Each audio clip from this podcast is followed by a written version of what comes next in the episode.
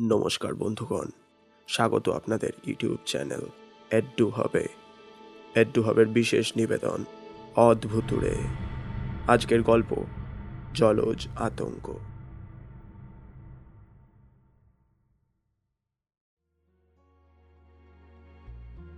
শীতকালে বোধ হয় সাতাশে ডিসেম্বর। বাড়িতে রাগারাগি করে বেরিয়েছিলাম। মনটা খানিক খারাপই ছিল। ভাবলাম যাই, একটু গঙ্গার রুটে ফেয়ারলি অবধি। মনটা যদি ভালো হয়। রাস্তায় একটা গুঁড়ো দুধের প্যাকেট কিনে নিলাম। দশ টাকার। গুঁড়ো দুধ খেতে আমার বেশ ভালো লাগে। সেটা কিনে রতনবাবু রোড ঘাটের দিকে এগোলাম। বিকেল পাঁচটা দশ। সবে একটা ফেরি বেরিয়ে গেছে। নেক্সট লঞ্চ সেই পাঁচটা চল্লিশ। পৌঁছে দেখি যেটি পুরো ফাঁকা।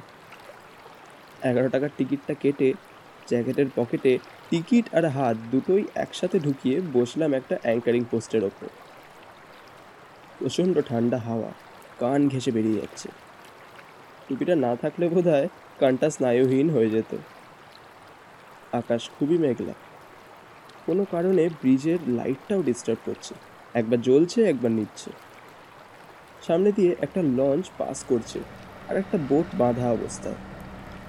বোধহয় বালির দিকে। এত কাজ দিয়ে যাওয়া সত্ত্বেও সামান্য ইঞ্জিনের শব্দ ছাড়া আর কিছুই শুনতে পাচ্ছি না। সারাক্ষণ লেগে রয়েছে একটা জল ছলকানির আওয়াজ, আর জেটির সাথে যে ব্রিজটা কানেক্টেড, সেটার সাথে জেটির ঘর্ষণের গো গা আওয়াজ, চারিদিক শান্ত। একটা দুটো ঘাটে আস্তে আস্তে লাইট জ্বালানো শুরু হয়েছে। আকাশটা ফ্লোরোসেন্সের মতো কাজ করলেও কিরম যেন নিভু নিভু আলো। একটা টায়ার ভেসে আসছে কুটিঘাট থেকে আমার দিকে। বেশ মন দিয়েই দেখছিলাম। হঠাৎ জেটিটা যেন হালকা কেঁপে উঠল মনে হলো। এইখানে লঞ্চ সার্ভিস বেশ কয়েকদিন বন্ধ ছিল। কিছুদিন আগেই আবার চালু করেছে। তাই পুরনো জেটিটা মরচে পড়েছে বলে তার সামনে আরও একটা জেটি লাগানো। দুটোই একটু দুলে উঠল। অনেক সময় একটু মাথা ঘোরে বলে মনে হয় যদিও এরকম। তাই আশেপাশে তাকিয়ে দেখে নিলাম সেরম কিছু কি না। কিন্তু সেরম কিছুই না। সত্যিই দুলল কেমন যেন অজানা একটা ভয় ঘিরে ধরছিল আমাকে জেটির বর্ডার থেকে। একটু ভেতর দিকে ঢুকে বসলাম আর একটা অ্যাঙ্কারিং পোস্টে বসতেই আরও একটা ধাক্কা। সজোরে। জলও কিছুটা চলকে উঠল।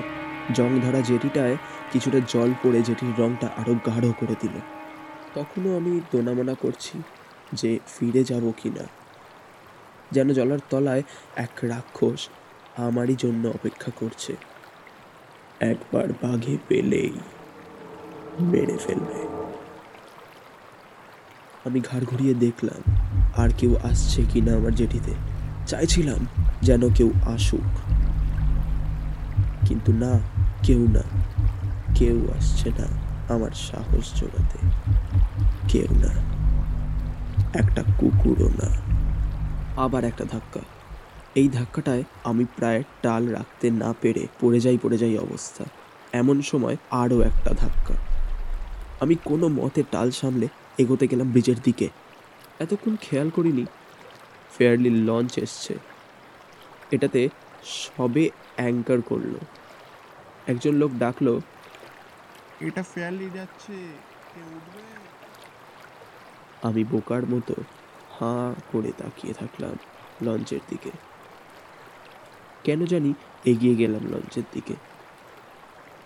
লঞ্চে ওঠার সময় জলের তলায় যেটা দেখলাম, সেটা কি না জানলেও সেটার লেজ যে প্রায় জেটির সমান আর সেটার চোখ হলুদ আর বড় সেটা বুঝলাম, সেটা আরও গভীরে চলে গেল।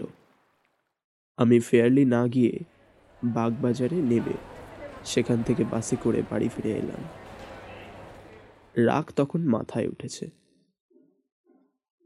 সেটা কি ছিল জানি না, তবে তার একটা ড্রয়িং আমি করেছি। খুব ভুল যদি না করি, তাহলে এটাই সেই জীব, যার আকার চারটে জেটির মতো, শরীর সাপের মতো, আর রং নীলচে আর কালচে ছোপ।